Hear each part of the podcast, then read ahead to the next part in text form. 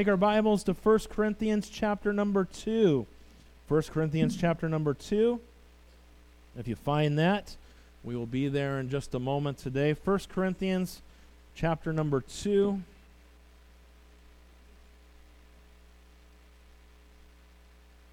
Some weeks, like last week, we did several verses. This week, we're only doing five verses this morning. And so we will dive right into the message today. My title this morning is Preaching Christ Crucified. And I really believe that the Bible's pretty clear in this passage here how the Word of God should be preached.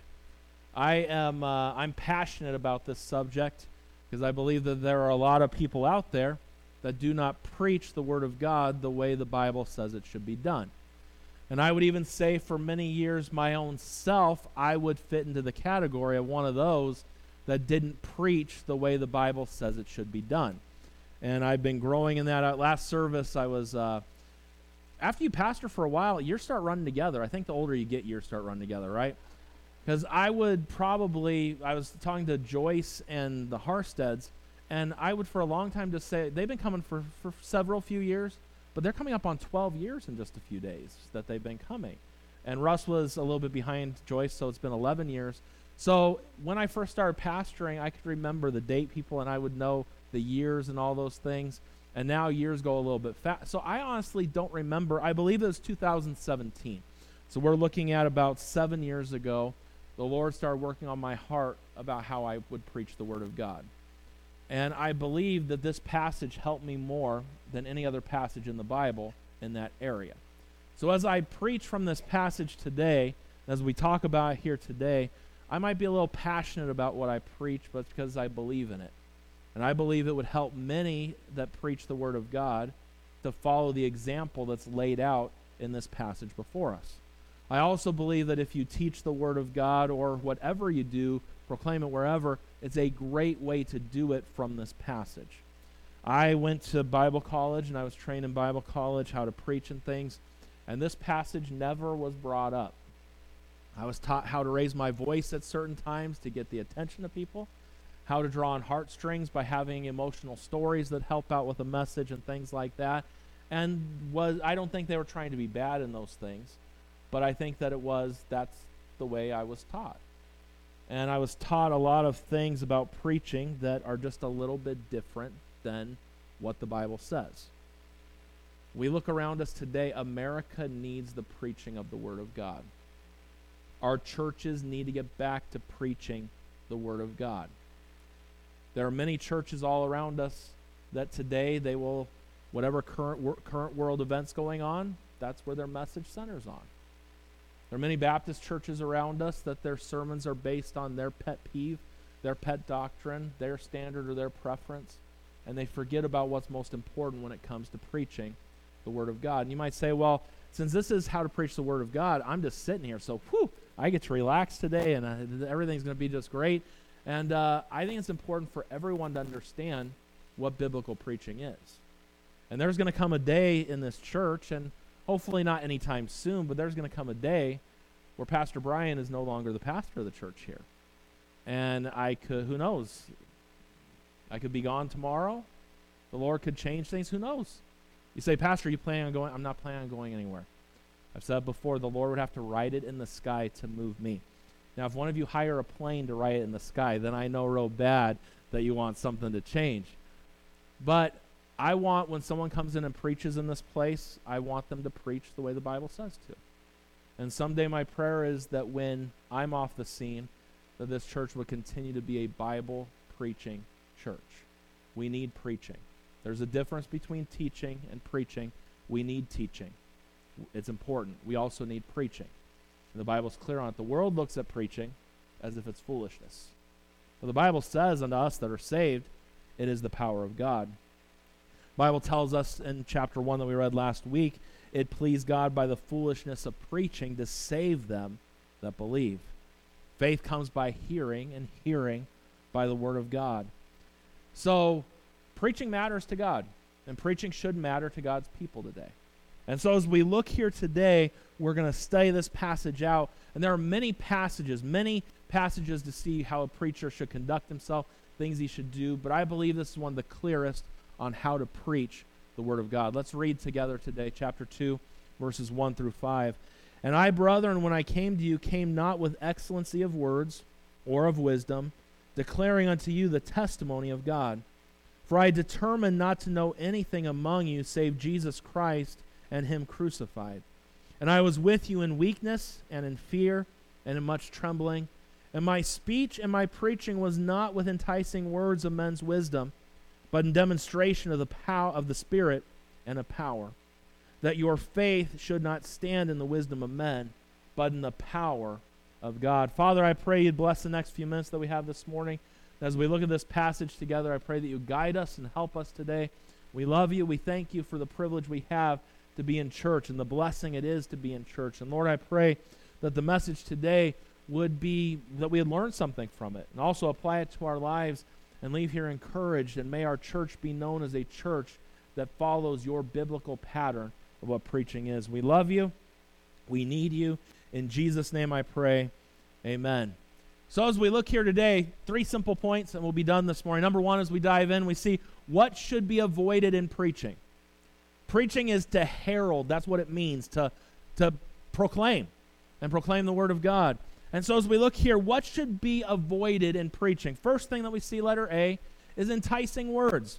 We read again verse 1. It says, And I, brethren, when I came to you, came not with excellency of speech or of wisdom, declaring unto you the testimony of God. Then look at verse number 4. It says, And my, spree- my speech and my preaching was not with enticing words of men's wisdom, but in demonstration of the Spirit and the power and so, as we look here this morning, what should be avoided in preaching? The first thing should be enticing words. You say, well, what do you mean by enticing words? Well, Paul uses two phrases between verse 1 and verse number 4. The first one he uses there, he says he didn't come to them with excellency of speech. The word excellency means something that's elevated, it refers to flowery speech or something that's designed to catch someone's ear, or it might even be like when you're done hearing, you ever hear someone speak and you hear them and you're like, wow, do they have a vocabulary? I don't think anybody's ever said that about me, but I have said that about others. I've heard someone, um, I will listen to old preaching, and Adrian Rogers. I don't know if anyone's ever heard Adrian Rogers, him preach. He was an orator. He used words and he could pin it together. And he, the thing that he could do is he could use those big words, but then he brought it down so we all could understand. That's a key when it comes to preaching. But sometimes when we look at the word enticing there in verse number four, it means persuasive. And what Paul's saying here is that his preaching wasn't designed to force men or get them to make a decision. And sometimes we do that. I remember someone told me one time, they said, Your job is to reach everyone in that audience. It's not my job to reach everyone in the audience. It's my job to, to yield myself to the Spirit of God, and let the Spirit of God work through me. That's all I can do. I cannot make someone make a decision. I cannot do those things. My preaching's never saved somebody. My preaching has never changed a life. But you got to understand something. What it comes down to is what preaching is. Paul knew that people were saved. It's by the grace of God and the grace of God draws the lost to himself. That's what happens. It's the power of the gospel, the power of the message of the word that converts hearts, and not the skill of the person giving the message. There's nothing wrong with a good vocabulary. And I believe it's good to have a good vocabulary and to try to use your nouns right and your adverbs and your adjectives and prepositions and whatever ones I let conjunctions. It's good to use those right. You say, Pastor, do you always use them right? No, I don't always use them right. But that's for those language people in the room just to keep them on their toes in the middle of a message. But you think about it, a carpenter should be good with their tools, right? And one of the tools that God gives a preacher to use is his words. So a pastor should know his words and be careful with his words. But I want you to understand something. True intelligence has the ability to take something that's amazingly profound and bring it down to a simple level. That's what Bible preaching should be. Because the Word of God, you ever read through a passage of Scripture and be like, whoa. That's probably me every day in my Bible reading. Whoa. And what do I have to do? I look up words. I might read a commentary. I might read something else to help me understand, bring it down to my level. There was one day someone was getting after D.L. Moody. They criticized him for his simple speech. And this is what he said I've been called to feed sheep, not the giraffes. Thought that was pretty good right there. He said, I put the cookies on the bottom shelf where the children can reach them. And there's nothing wrong with expressive language and these things, but you got to understand something. We need the power of God. And I, I remember someone taught me if you want to get someone to pray a prayer when you're out soul winning, this is how you do it. That's not my goal to get someone to pray a prayer. My goal is for the Spirit of God to work in someone's life. And if the Spirit of God's not working there, my persuasive, enticing words don't do anything. So, what should be avoided in preaching enticing words? Not only that, but let it be human wisdom. We see it there in verse number one. It says, And I, brethren, when I came to you, came not with excellency of speech or of wisdom. But what was he doing? He was declaring unto you the testimony of God. So not only do we see enticing words, but we see, let her be here, human wisdom. The Greeks of that day were famous for their love for philosophy. They sought out men who would give new theories and new thoughts. It isn't much to say that in the Greek world, the wisdom and philosophy that they had, they equated almost to the level of religion and maybe even past that. But I want you to understand something. When preaching is done, you don't come to hear my wisdom. You don't come to hear my opinion. You don't come for me to give you a weekly rundown of what's going on in our world or what I think about this issue or that issue. You don't come to church for me to tell you what I think about the Democrats this week or what I think about the Republicans this week. And there'll be times people be like, Pastor, you need to be more political in your message. I don't think the Bible says that. I think Rome was pretty political in that day. Am I right? And Jesus attacked all that, didn't he? And Paul attacked all the political things going on in the Roman world. No. We don't need human wisdom. As we look at these things and we dive further into the message today, the call is to preach the Word of God. The call for the pastor, the call for preaching, is to preach the timeless truths of the Lord to the people who need to hear them. This is what Paul declared to Timothy in 2 Timothy chapter 4, verse 1 and 2. I charge thee therefore before God and the Lord Jesus Christ, who shall judge the quick and the dead at his appearing in his kingdom. Look, look at what it says there. Preach the word. Don't preach your opinion. Don't preach politics. Preach the word. Be instant in season, out of season, reprove, rebuke, exhort with all long suffering and doctrine. I think it's pretty clear how your preaching should be right in that passage right here. We don't go to church to hear the pastor or the messenger give his opinions. We go to hear from the Word of God.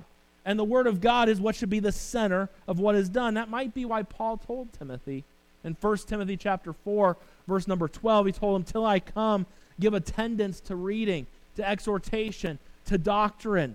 These things matter. The world today doesn't need my opinion, they need the Word of God. The church doesn't need my opinion today. They need the Word of God. We all need the Word of God. They need to hear the plain, simple truth of God's Word. Is that kind of, if that preaching was good enough for Paul, it's good enough for us today. So there's some things to avoid. We looked at them enticing words, human wisdom. Well, number two, what should be included in Bible preaching? Well, look there in verse number four. It says, And my speech and my preaching was not with enticing words of men's wisdom, but was in demonstration of the Spirit and a power. Verse number three really resonated with me when I was pinning through these verses and them helping me. Paul talks about, And I was with you in weakness and in fear and in much trembling. And for me, the day God called me to pastor, I was so scared to do it, so nervous to get behind a pulpit and to preach the Word of God. And still doing it today, the fear that comes inside my heart, it's there. It's always there. It doesn't go away. Someone asked, Are you confident? Are you confident behind? I'm not. I try to get into a rhythm and I try to remember my verse. Faithful is he that calleth you, who also will do it. Right before I open up this passage this morning, I quoted that to myself again. Faithful is he that calleth you, who also will do it. And I think that it's a blessing that I'm not very confident in this area. Because normally the areas we're super confident in are the areas that we need less of God in, right? Because when we're strong, we don't let Him be strong. It's when in our weakness that He's strong. And Paul says here in his weakness, in his fear, in much trembling, and his speech and his preaching was not with enticing words of men's wisdom, but it was in demonstration of the Spirit and of power. So we saw already what to avoid the enticing words, the human philosophies, and these things. But what we see here is that our preaching and preaching that comes should have the power of God on it. Paul said his preaching lacked what the world would say someone would need in their preaching, but it was in demonstration of the Spirit and of power. That word demonstration there means proof. The word power means strength, authority, and force. And what Paul says, he didn't come to them in his own strength because they saw his weakness, his fear, his much trembling. But what they saw was proof of the fact that God was working through the message that he was preaching. And that's what it should be. When it comes to preaching, the one preaching the message should, needs to be filled with the power of God. Not filled with their own strength, not filled with their own might, but filled with the power of God. The Bible tells us in Ephesians 5:18, "Be not drunk with wine wherein is excess, but be filled with the Spirit." You get drunk, you're under a different spirit. You're not in control of all things. That's why you don't drive a car. That's why you don't get drunk. That's a scriptural thing. It's called sin.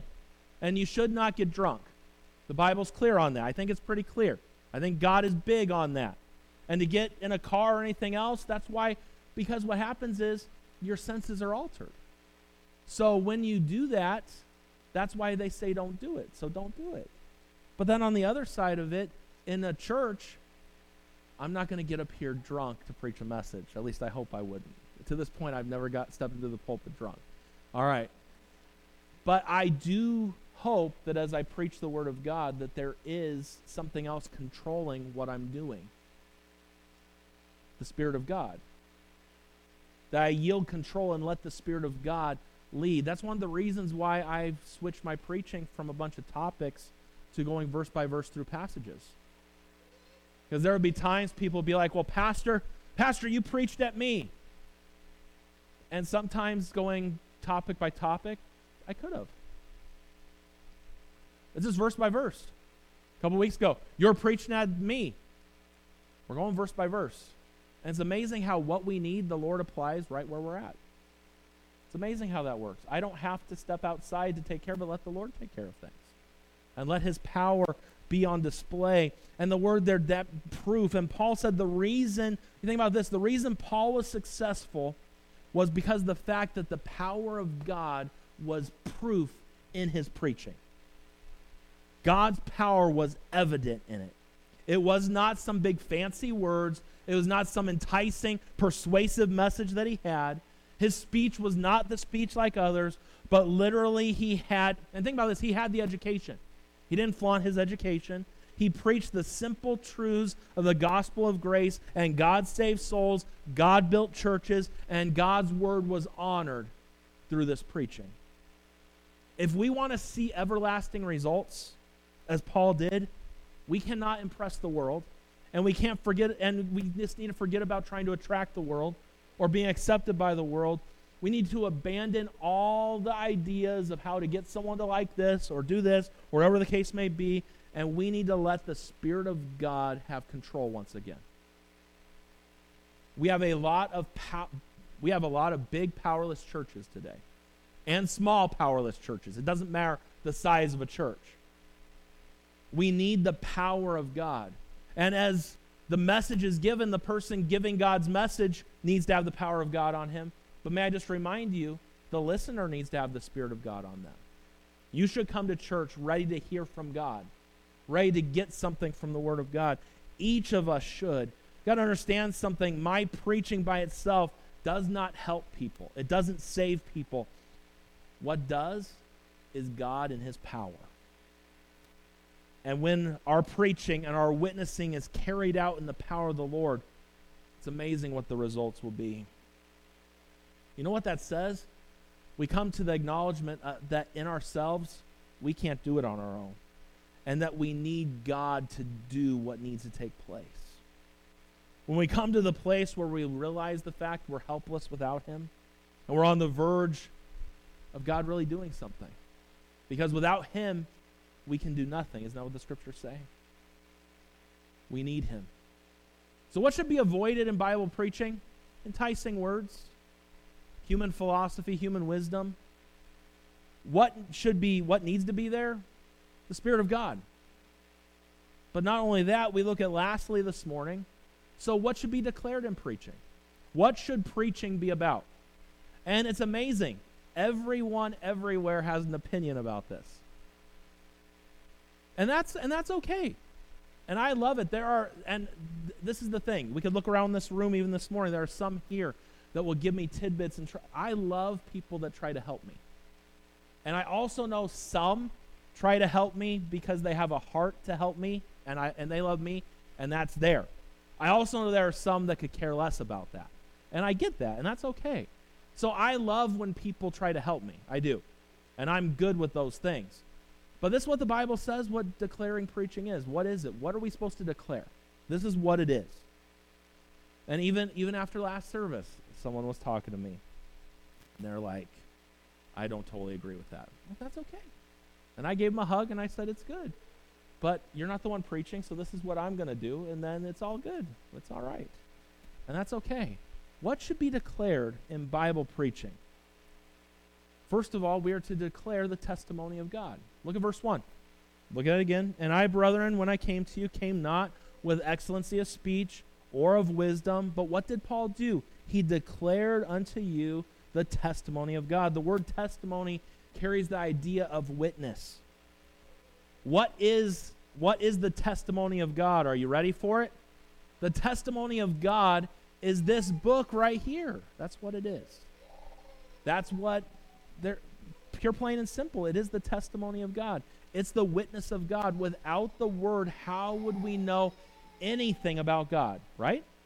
We wouldn't know anything. We get it from the word of God. And the Bible, you know, what does that say? If we are to declare the testimony of God, it means that we should preach the word. It needs to be what we preach. The Bible should be our text for preaching. It should not be the current event or what's going on in the world, but what the Bible says. It doesn't need to be the best selling book, declaring it and going through the best selling book. It needs to be the Word of God. We're to preach the Word, preach it in its fullness, preach the whole counsel of God. Not just preach our pet doctrines, preach the Word. Not just preach parts that we approve of, but preach the word. Not just preach parts that are pleasing to others, we should preach the word. Not just parts that are without controversy, preach the word.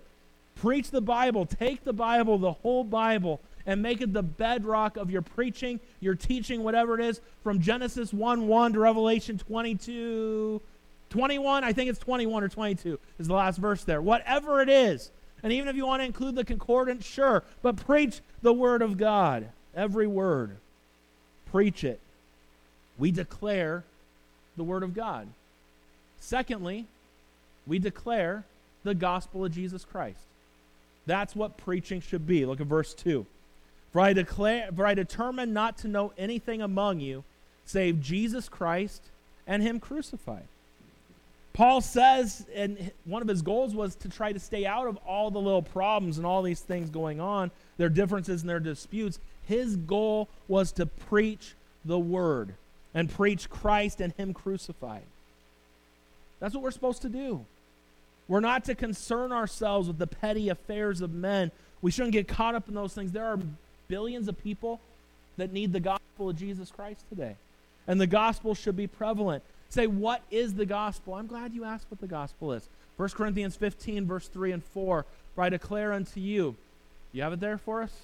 1 Corinthians 15, 3 and 4. If I delivered unto you first of all that which also I received, how that Christ died for our sins according to the Scripture, and that he was buried and rose again the third day according to the Scriptures. That is the gospel, the death, the burial, the resurrection of Jesus Christ. We must tell about Jesus Christ, who in Romans 4:25 delivered us from our offenses and raised us again for our justification. We need to preach for God so loved the world that he gave his only begotten son. Whosoever believeth in him should not perish but have everlasting life. say, well, how can you preach that and preach the whole Bible at the same time? That's what Bible preaching is declaring the Word of God and declaring the gospel of Jesus Christ. I don't know if you noticed it, but every message I preach, there are two things involved in it. One is the preaching of the Word of God, and then the gospel of Jesus Christ. Now, if I stood up here every Sunday and only preached the gospel, is the gospel great? Yes. Is the gospel what we need? Yes. But how are we going to grow in our Christian life if all you hear is the gospel and nothing else?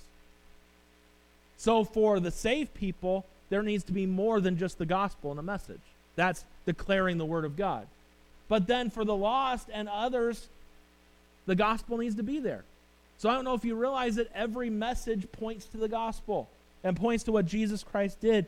Someone went up to Spurgeon one day and they complained to Spurgeon saying that all of his preaching sounded the same. All, all your messages are the same, they told Spurgeon. This is what Spurgeon said. That's because I take a text and make a beeline to the cross.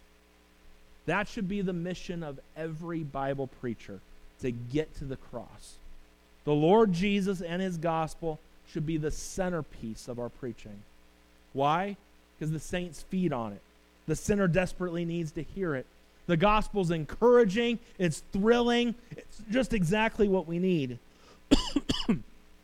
hey, when you preach or teach, refuse to get caught up in all the controversies, all the scandals, all the divisions, all the distractions, all the compromises of the day. Get caught up in Jesus. Get caught up in his gospel. Get caught up in his word and preach it in demonstration of his spirit and his power. That's what we need today.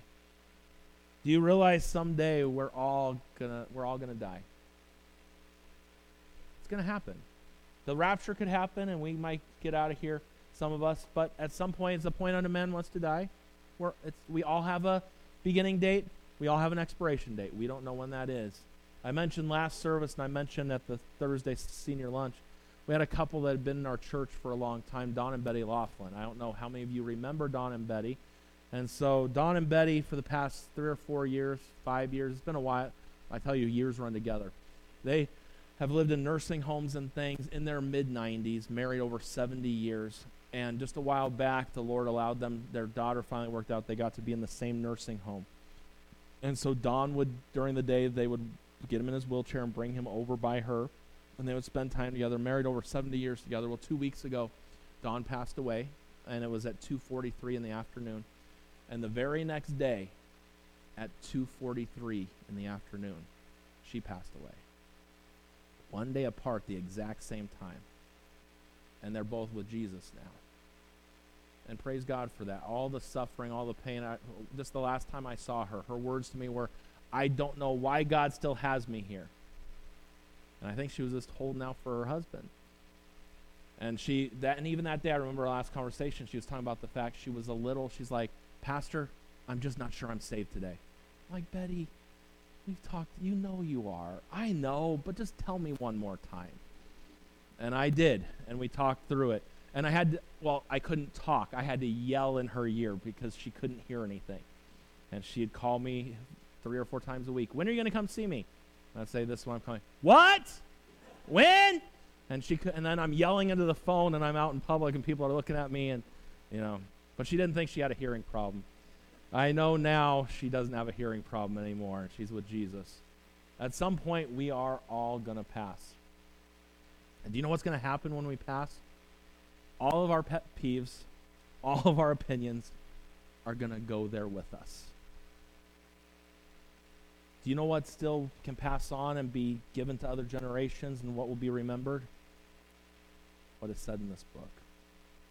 It's why when you teach and you preach, it doesn't need to be with big enticing words or with all the wisdom that you have. It needs to be done in demonstration of the Spirit of God, and you need to proclaim this book and the gospel of Jesus Christ. And if America and our world and our churches would get back to biblical preaching, you'd be amazed to see what could take place and what God could do. If we would get out of the way and out of the way and let him do what he can do best. Father, we thank you for these truths and we thank you for your love for us. We thank